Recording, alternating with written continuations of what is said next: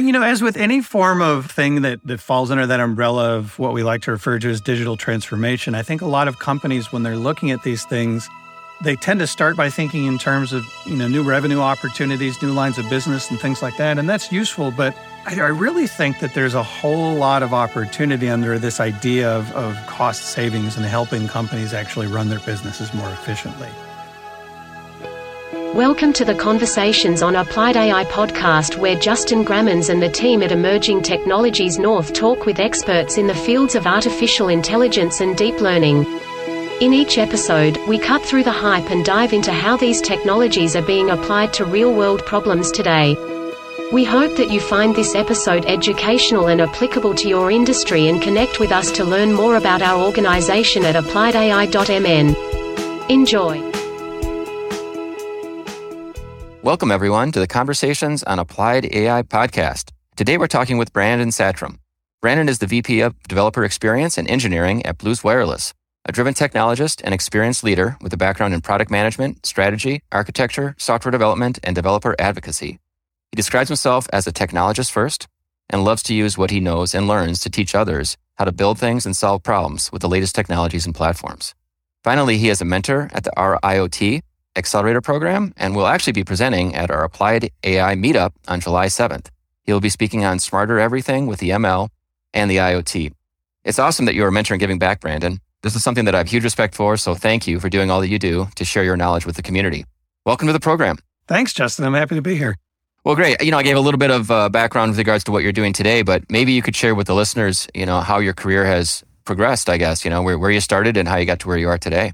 Yeah, great. So I have been working professionally in this technology space for 22 years now. Started, you know, way back when in the late 90s doing primarily client server development in the Windows world. Spent several years as a front-end engineer, web developer in the early 2000s.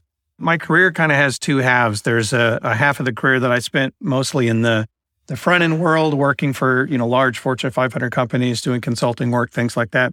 And then the second half of my career, where I started getting into sort of the software tools and services world. And that started when I joined Microsoft around 2009.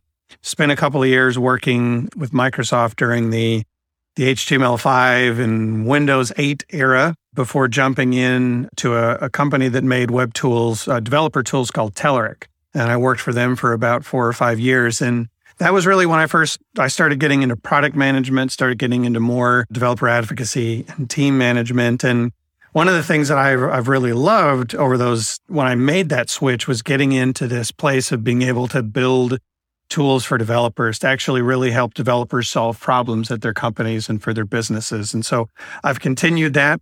About six years ago, I made the switch into the IoT world, first as a maker and then as a professional, I think as many of us tend to do. So started tinkering around with Arduino and Raspberry Pi and all those things as one does, and then had an opportunity to join Particle. Spent a couple of years working with Particle on their developer platform, developer community. And then just about two years ago, uh, I joined a, a, different IoT company called Blues Wireless. It was started by Ray Ozzie back in 2017. So done a lot of different things, but it, it is all really, as it says, as I had written in my bio, it, it all really focuses on getting to to help developers un, uncover and unblock sort of new exciting things with technology. That's awesome. And like I mentioned during the the thing, I'm really excited to hear you talk about smarter everything, you know, using machine learning and the Internet of Things. Because this is a, a space, you know, my background has been very similar, I guess, you know, got into the internet in the late 90s, you know, built a lot of web applications and moved actually more into mobile. I did a lot of work on iOS and Android, but then kind of really embraced the Internet of Things over the past 10 years or so. But this new space, really, I would sort of call it the merging of machine learning and AI with the Internet of Things, I think is really a fascinating space. Sort of this concept around tiny ML. And I've seen some of your presentations that you've given um, at some of the NDC conferences and stuff like that. Are you working in that space? I am a lot. And and I, I have a real passion for for AI and ML, even though my company doesn't we don't build anything that's directly associated with AI or ML uh, in particular, I have been a fan of the ML and especially the tiny ML space since I think I first saw Pete Warden talking about it on a stage at a Google conference, I think maybe four or five years ago now. And so I spent some time when I was at Particle, really getting into TinyML, getting into TensorFlow Lite, worked with a Google Coral. I've done a bunch of work on doing sort of, I wouldn't even call it TinyML on the Coral or on the Raspberry Pi, but really starting to get into exploring AI and ML on edge devices. Uh, and one of the things that I love the most about working in this space, especially being part of Blues, is that we're we are focused on unblocking wireless connectivity, no matter what it may be, whether it's Wi-Fi or whether it's cellular, whether it's even technologies like LoRa and LoRaWAN. I do a lot of talks with our with with friends of mine at Edge Impulse, and one of the things that we like to talk about a lot is that Edge ML and cellular IoT go hand in hand because we're moving away from this world where everything has to be streamed to the cloud. There's still a ton of great use cases for cloud based ML, especially around model training, model development, retraining. But when it comes to actually doing inferencing, there's so many wonderful advantages to working at the edge. Not only do you have privacy, but it's also an opportunity to make decisions faster, even when cases where connectivity, where there's high latency, where connectivity is at a premium. And so I spend a lot of time, and my team and I spend a lot of time working with using ML use cases as a way to show the value of bringing cellular IoT into solving many kinds of problems, whether it is, you know, monitoring of existing analog devices. We've done some work around those kinds of things, or whether it's adding ML at the edge to existing solutions. But, you know, you said yourself, Justin, one of the reasons why there is this merging of AI and ML and the IoT is because I remember in my days at Particle, we would talk to a lot of customers that would come to us and would say, I, I love what you guys are doing. I want to buy this. I want to use this platform of yours, but I also want to do some some AI ML stuff. Can you guys help me with that? And the answer to those customers was always, well, if you're not already doing any data collection, there's not really anything we can sell you, right? Because in order to build to implement an AI or ML use case, you have to have something. You got to start with something. And when I give talks about this, what I always like to say is that the value, the raw materials in the AI ML space are at the edge. They're in sensors, they're in devices, they're the things that we're looking to monitor. So, step one, a lot of times in building out an AI or ML solution is being able to have that data, those raw materials in the form of what you're actually sensing, what you're actuating, how you're actually monitoring uh, systems at the edge. And so I gave you a long answer to that question, but it's obvious. I mean, I, I love talking about this kind of stuff. And I think the, the technologies are really, it makes a lot of sense that they're starting to become uh, really hand in hand. Yeah, no, that's great. I couldn't agree more. What I've seen the Internet of Things uh, happen over the past, I don't know, you know, eight to 10 years or so as I've been in this space is, you know, you have some companies that are embracing it and they're, they're willing to go all in. And a lot of companies that, that I have worked with at Lab 651 have really sort of dipped their toes into it, right? They're, and they don't they don't see the the value in the data, you know, quite yet. But once you start collecting that data and you can make all these decisions at the edge, I feel like then companies will actually or have started to then adopt it. But do you, do you feel like it's taken a while for us to actually be able to, you know, with the advent of TensorFlow Lite, with the advent of better software tools, now we're starting to see the power of the Internet of Things. Where because I, I kind of feel like the IoT has been sort of just kind of stuttering here. It's been it has you been. know kind of like yeah. everyone's saying you know next year it's going to be the breakout year. Next year is going to be the breakout year. What what's what what's your thoughts sort of around that? Yeah, it's actually kind of funny because I've done some writing on this recently in preparation for some talks that I'm giving later this year. But when I look back and analyze, I think if you looked at the Gartner hype cycles, one of the, the, the examples that people use to show how technology trends are moving, the IoT first appeared on the Gartner hype cycle, I believe, in 2012 or 2013. If you map its progress and regress on a timeline, it basically never moved past the peak of inflated expectations and then ultimately was dropped by Gartner back in 2019. And so obviously the hype cycle is not everything, but it is a good amalgam to, to tell this struggle we've had of understanding like, okay, are we going to have 500 billion devices? Are we going to get to a trillion devices uh, right. like some have projected, or are we really just sort of waiting? And like you said, it's seems like it's always well, next year's the breakout year, next year's the breakout year. And you know, when we think about this, a lot of this comes back to complexity in, in the case of developers, right? Like with the IoT, I think the biggest problem that has blocked people from being able to deploy is the complexity of getting a solution deployed. I usually refer to this as the strings of wireless IoT, the things that really will hold developers back that cut off choice and make it much harder for us to actually implement solutions. And it starts with things like having to learn AT commands to work with cellular modems. And who wants to pull out a Hayes manual from 1986 to be able to actually talk to a network, you know?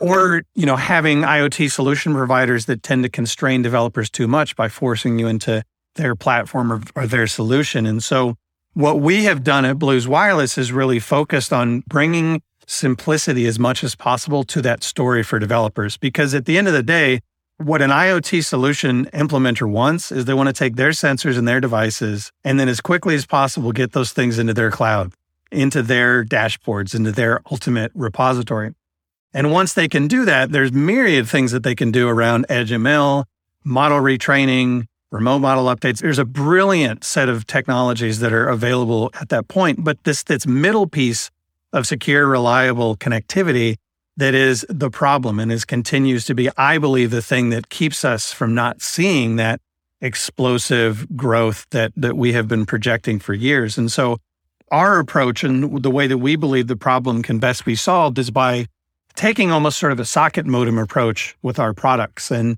the core product that we offer is something called the Notecard, and it is literally just a a cellular modem. Uh, we have a Wi-Fi equivalent as well, but the core product is a cellular modem that developers can communicate to and from from their actual embedded projects using JSON commands.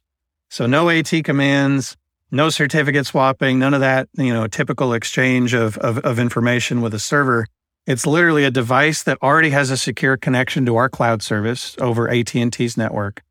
And it works in 135 countries. And all a developer needs to do is make a, you know, I squared C or serial connection to it, issue a couple of JSON commands, and you can stream data back into your device. And so I know I'm getting into the weeds a little bit, but I, I really think that creating simple, clean abstractions on the top of what is a super complex problem when it comes to secure IoT connectivity is the thing that a lot of developers have been waiting for so they can actually deploy pilots, so they can actually get sensors that are connected in the field. And I think once we have that point, once solutions can actually securely connect, collect their data, get that information in the cloud, it unlocks all of those edge ML use cases that I think we haven't really been able to capitalize on before because the data has continued to be trapped in these dumb devices that we haven't been able to instrument.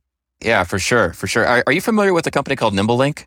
I am. Are you guys sort of must play in that same space with regards to essentially a, a modem interface, I guess, right? In a similar space, yeah, yeah, absolutely. I mean, there there's a ton of different providers in this space. NimbeLink, obviously, Particle, where I was previously. There are some providers like Twilio where you know have the option of just buying the SIM and working with them on that regard. So in all of those cases, I think we we really believe that we're developers what developers really need right now is the simplest, no frills way of being able to actually use a device and not be tied in. One of the other things I didn't mention that's sort of core to the product as well is that when you purchase the Notecard, it actually comes with the data. So 500 megs of data over the course of 10 years. That's actually included in the cost of the device. And so there aren't monthly plans. That's actually another thing that I've seen and, and I have experienced as a developer is when I'm building a prototype or proof of concept, I really don't want to start the clock on a monthly fee, not just to validate my idea, just to start collecting information. And so, and I think that's actually one of the things that we're seeing in the space is that solution providers like Blues and NimbeLink and others are starting to really understand how they need to adapt their offerings to give developers a simple no frills way of getting connectivity because we want to make it possible for devices that are otherwise throwaway or fungible to be able to connect. Pete Warden, who I already had mentioned earlier, he uses this phrase, and he, as he and I have talked, he likes to say peel and stick sensors. Getting into this place where sensors and connectivity is so low cost. And so the way that I like to look at it is it almost sort of makes it possible to put an IoT device in a greeting card. Not that you would, but at the same level of fungibility, right? You have something that is throwaway, it's single purpose. It may only live for a year or two, but the real important piece is the data that it's able to capture, the thing that it's able to tell you about the world that makes everything else around it better. When you talk about the peel and stick, the first thing that my mind went to was RFID tags, right? So, yes, so back, yeah. you know, 20 years ago or so, I remember being a part of this. You know, RFID is going to be everywhere. It's going to completely yep. revolutionize everything. And that's another technology I think that it found a different place, but it's not I don't believe companies like Walmart or Costco, all these places were just going to basically RFID tag everything. And from my understanding, it, it never really got to that point. Right. I remember uh, that as well. Yeah, in the early 2000s, I had a couple of friends that ended up, you know, starting RFID based companies and I think they did fairly well, but it didn't have the sort of Cambrian explosion that I think, you know, has, has been predicted, was predicted for it. And I do worry sometimes about that being the same fate for the IoT. I mean, the prognostications versus what we've seen so far hasn't manifested, but I still believe that the reason why is because of complexity on the part of the developer, right? The the promise of connectivity is there, but it has to be easy and it has to be affordable. And I think once you can get to that point, then it becomes a no-brainer to leverage these services. So we talked a lot about Internet of Things. Maybe let's let's talk a little bit about artificial intelligence. One of the things that I like to ask people, I guess, is how do you define artificial intelligence? If somebody said, you know, give me a sentence or two on that, or even say, what do you do in your day job, for example, you know, if you're touching on pieces of AI or ML, how would you describe what that is? To me, it is about leveraging intelligence in the environment, leveraging the latent information that's in the environment around us to automate decision making and to allow companies, customers, individuals to anticipate or solve problems before they start without manual intervention. A lot of my thinking about this is, of course, bent towards the industrial IoT space because that's what I touch day in and day out. But I really do see that. I think that's, you know, to me, a lot of the promise of AI is when a business, for instance, let's just take some hypothetical industrial refrigeration company. The business of warranty management and service today, the state of the art is basically scheduling when trucks have to roll to service machines based on the average duration of failure for an individual device, right? And so you have some machines that will fail sooner. That's an early truck roll. You have some that will last longer.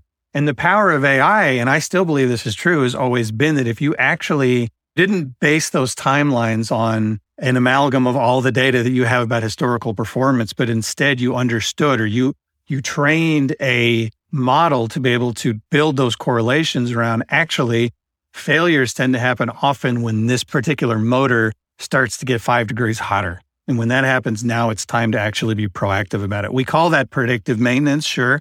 And ultimately, I think that's a possibility. And there's a lot of power to that to me, that's where AI is really interesting because it helps us it helps us understand correlations that are impossible, not impossible, but much harder for humans to be able to pick out of all of the massive data that we have. Yeah, for sure. You know, there's this other term floating around called the artificial intelligence of things, AIoT. Mm. And I think there are a couple of companies, Bosch in particular, but I, I, know they've started to sort of glom onto that, onto that term. I actually just did a, a presentation last night virtually to a bunch of MBA students really around AIoT and sort of how it's different than just IoT. And the thing that I think about is is kind of reactionary versus proactive, right? Yeah. And so when you start when you start bringing machine learning and AI into the equation, you can be a little bit more proactive on these things rather than being so reactive when all of a sudden you've just sensed all this data. It's like, well, it's too late now, right? Absolutely. Um, yeah. You know, and yeah. so that that's where I feel like maybe IoT is kind of in some ways hasn't really fully matured to the standpoint of letting people see, hey, you can actually save a lot of time, money, effort, cost, whatever it be, you know, to be a little bit more proactive in your solutions. Absolutely. Yeah, you know, as with any form of a thing that that falls under that umbrella of what we like to refer to as digital transformation, I think a lot of companies when they're looking at these things, well, they tend to start by thinking in terms of new business, you know, new revenue opportunities, new lines of business and things like that. And that's useful, but I, I really think that there's a whole lot of opportunity under this idea of, of, of cost savings and helping companies actually run their businesses more efficiently. It has a an impact, a faster impact on the bottom line than it does on the top line per se. And and things like being proactive instead of reactive really helps with that because when you can talk in terms of truck rolls and service and warranty, you know, re- redemptions and things like that, you can actually paint a through line to AI and IoT together, creating real savings for a company and helping them run more efficiently and deliver better returns to their own stakeholders and investors. Yeah, for sure. You're talking about industrial, you know, motors and stuff like that. Are there any other applications, I guess, that maybe you've maybe you aren't even a part of, maybe that you've seen in the news, I guess, where you, you've sort of seen this overlap, I guess, of IoT and, and ML actually providing value? Another one that I think is really is powerful, and I did some proof of concept work on this last year, is around leveraging machine vision in particular, but leveraging AI and ML to effectively add intelligence to analog systems without looping into the existing into the system physically. So this idea of sort of like the ultimate retrofit of being able to put a camera in front of a dial or a valve, whether it's an actual camera. I, I did some of that uh, last year. The POC that I built was around the pool pump out in my backyard of being able to actually use AI and ML to read the gauge on the pressure tank so that I knew when I needed to backwash the filter if there's an obstruction or anything along those lines. A lot of typical use cases will factor into looping into that system, taking out the analog sensor, adding in a digital sensor, et cetera, et cetera. But there's an interesting, I think this is still exploratory, but there's an interesting idea of being able to use, leverage these technologies to just put a camera in front of something and not interfere with the existing yes. system. I have a, a, coworker that's done some done some work around that with thermal energy, uh, thermal imaging, and radiators as well. And so I think that's interesting. And the reason why the two tend to go together, of course, is obviously the AI and ML concept of vision at the edge, but then there is the the IoT piece of that is not only the backhaul, not only the ability to make a connection out to, to your ultimate cloud service, but I'm really fascinated with this idea of being able to leverage IoT connectivity to backhaul raw data, even if you're performing edge inferencing, to backhaul training results, perform retraining, and then perform over the air model updates back onto the edge device, all using the connectivity that's there.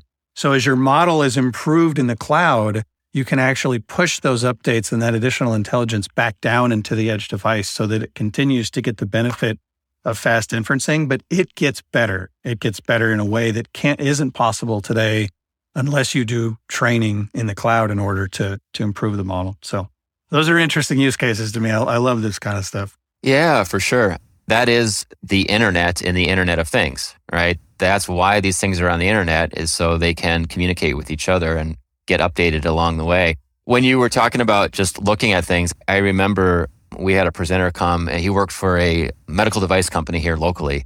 They were trying to essentially count the number of units were coming that were coming off the line.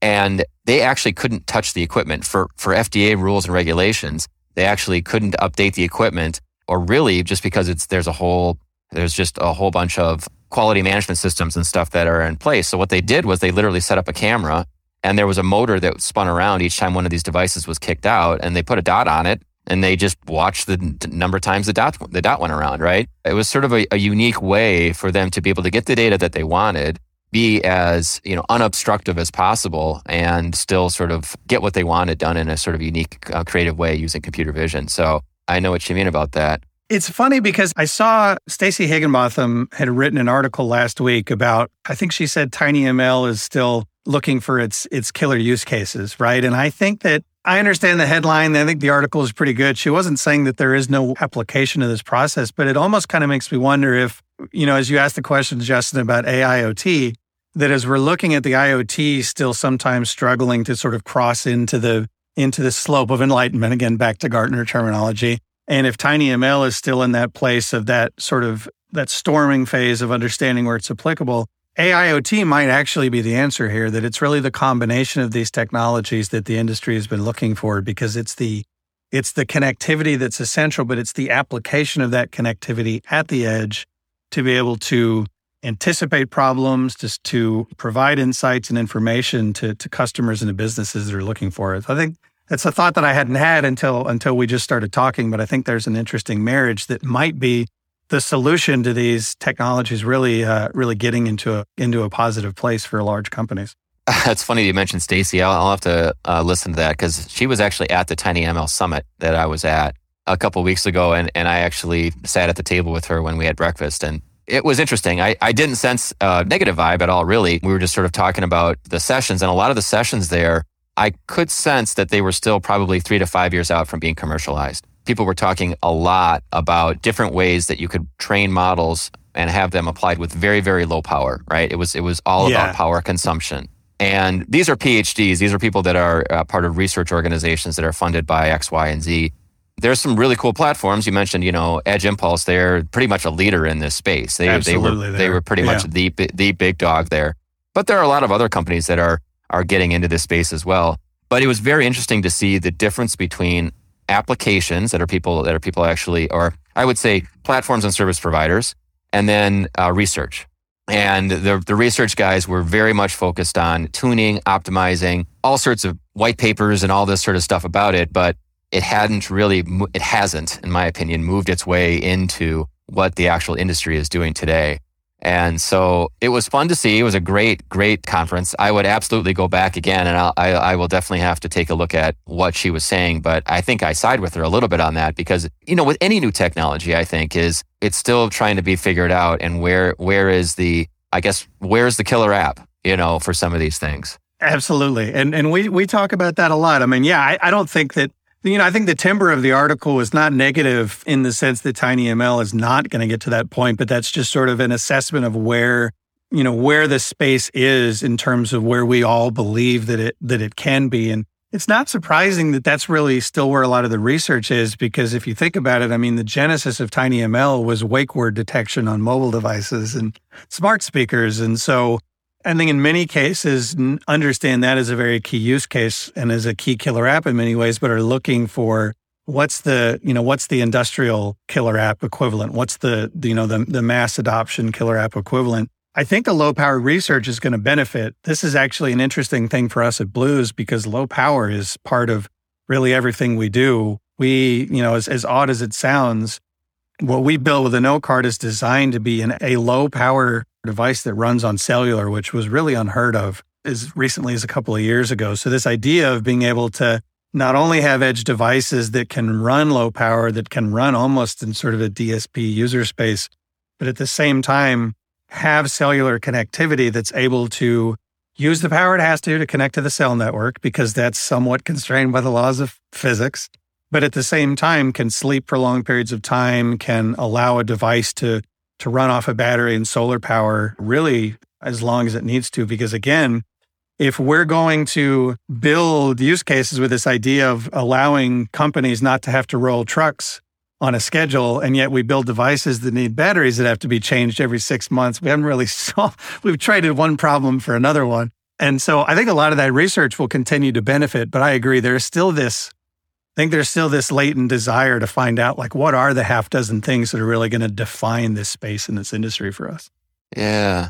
Well, one of the things that I also like to talk to people about is is you know how how would this technology affect future work or how how is work being done by humans in the future? Potentially less truck rolls means there's less truck drivers, right? Do you view some of these things having a negative impact, I guess, on on the workforce of the future? That's such a tough question it's a transformation in terms of how the kinds of jobs that people do.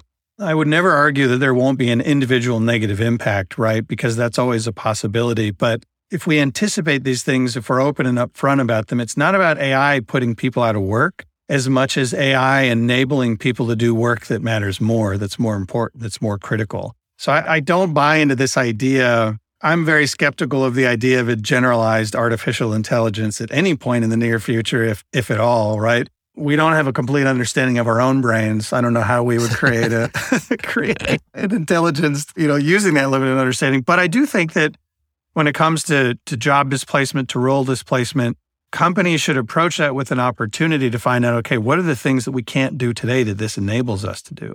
What are the things whether it's in whether it's in r&d whether it's new lines of business whether it's just changing the way that we think about think about work there is always an opportunity to leverage technology in a way that frees us up to do things that we that were either impossible or really difficult to do before. Yeah i totally agree totally agree with that. What is a day in the life of uh, a person in your role? And then also as a follow up, you know, people looking to get into the field, uh, what's any, any, sort of advice that you would suggest people take with regards to books or conferences or, or, or other things? Mm-hmm. So, typically for me, I have a pretty interesting role, and it's actually, I, I, I love what I do.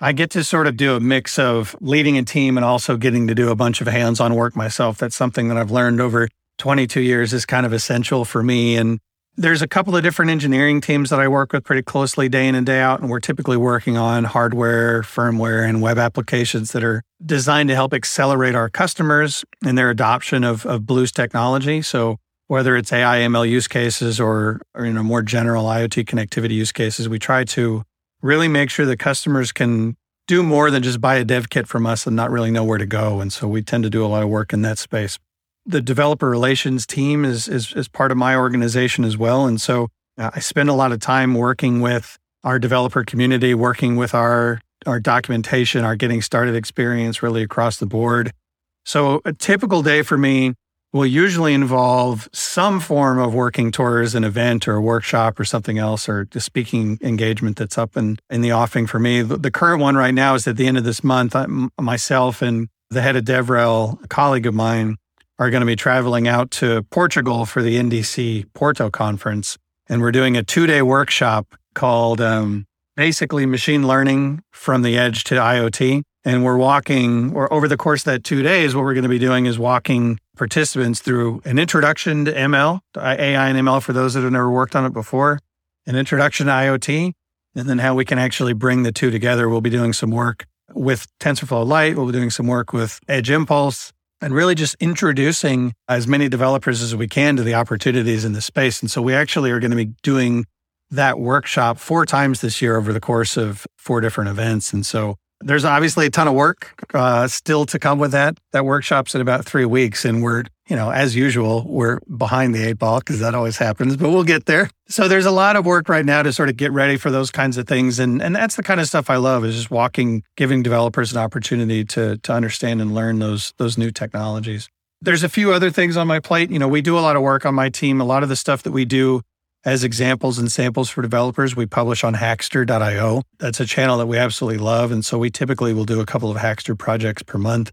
A lot of times they end up being, not all the time, but I mean, about half the time there ends up being an AI or ML component to them because it's just a, an area that we love to work in and we see a lot of interest from customers. So it's fun to get to do those things. That's awesome. So yeah, I, I, spoke at NDC when it was here in Minneapolis, probably, man, four years ago or something like that. It nice. was quite some mm-hmm. time ago you know, Microsoft had actually put out this uh, dev board by MXChip, I think, and it basically connected to their Azure backend. So I, I did a whole session with, and some, some very simple listening for sounds, sound detection, movement, stuff like that. So, you know, sort of showing data that you could quickly uh, get to the cloud. That's awesome that you're going to Portugal. I had actually submitted a couple talks because they happen all over the world. Are you going to any mm-hmm. other cities as, as a part of the NDC? So we're doing Portugal in April, Copenhagen in May, and then Oslo in September, which I've spoken at NDC Oslo three times previously, and that's the original NDC conference, and I I, I love that one. So yeah, I'll be doing that one, and then there's a few other events in the U.S. That conference is a, a developer event that typically takes place in the Wisconsin Dells every summer, so that's going to be in July. I'll be up doing a workshop and talk at that event as well.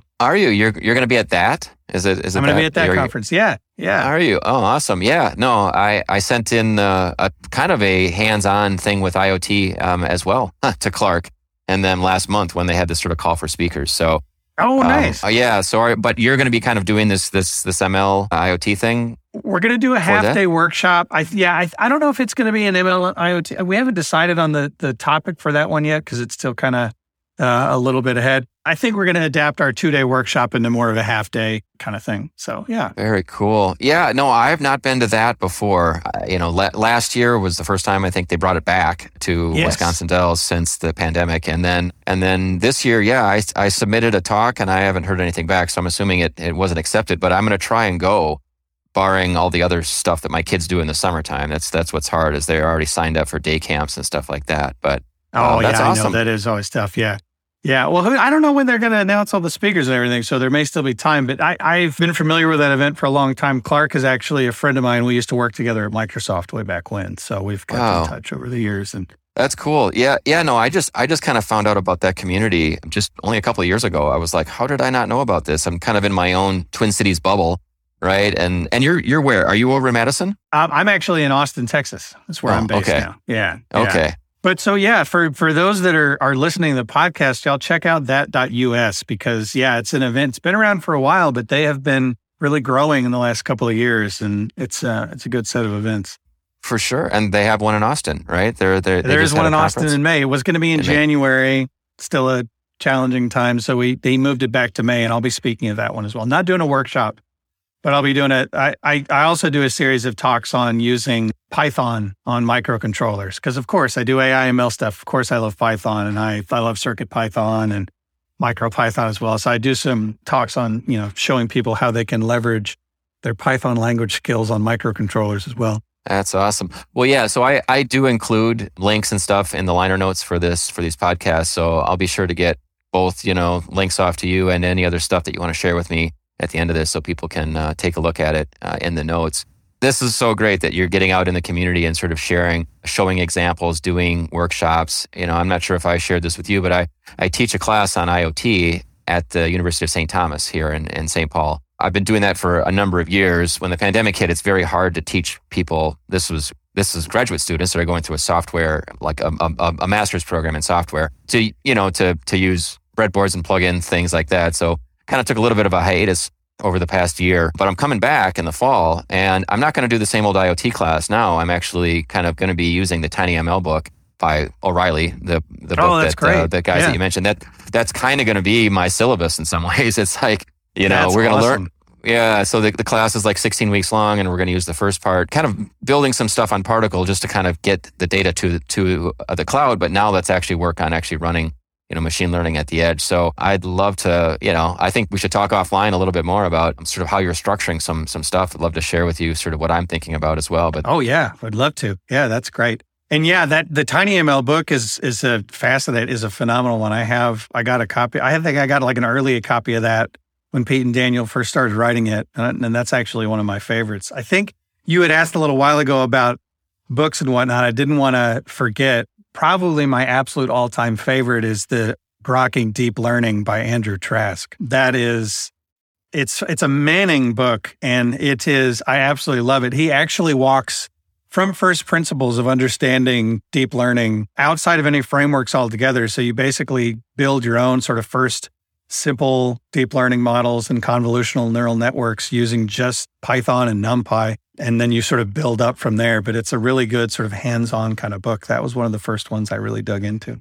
Nice. Yeah, that, that's, that's great. I will definitely look that up and include that in the notes. How can people connect with you? Find you on LinkedIn, I guess, Twitter? Yeah, LinkedIn, Twitter. I'm Brandon Sat- B Satrom on LinkedIn and Brandon Satrom on, on Twitter. And both of those places, I um I have a blog that I keep meaning to actually update, but yeah, you know, yeah, other stuff to do. But uh, I do sure. I do write pretty regularly on the on the Blues blog. If you go to blues.io, our blog there has a fairly set of, a good set of information, and I publish projects on Hackster.io as well, where I, I'm also there as Brandon Satrom. Very good, very good. Yeah, is there anything else that you wanted to talk about, maybe that I didn't uh, touch on? No, I think this is this has been a great chat. I love I love talking about AI ML. I'm glad you brought up the the AIoT concept. I know it's going to get its buzzword treatment, but I think there's a lot of validity to the to the marriage of these technologies and really taking us to to new heights. Awesome, for sure. Well, yeah, and I'm I'm looking forward to uh, you speaking on July 7th um, at our Applied AI meetup, and that will be at uh, 6:30 Central Time for those that are listening. And I'll be sure to get all the word out to everybody here as we uh, start uh, planning for for that event. But yeah, Brandon, thank you so much for the time. I appreciate it, and uh, yeah, look forward to keeping in touch with you and um, sharing more and more about you know what this what's going on in this space. There's a lot of fascinating things. It's, it's always evolving, always changing. So that's what I really enjoy, and I really enjoy having guests on the program and just sort of talk through with them what what they're seeing. So I always learn something. Yeah, thanks, Justin. This was a great conversation. You've listened to another episode of the Conversations on Applied AI podcast.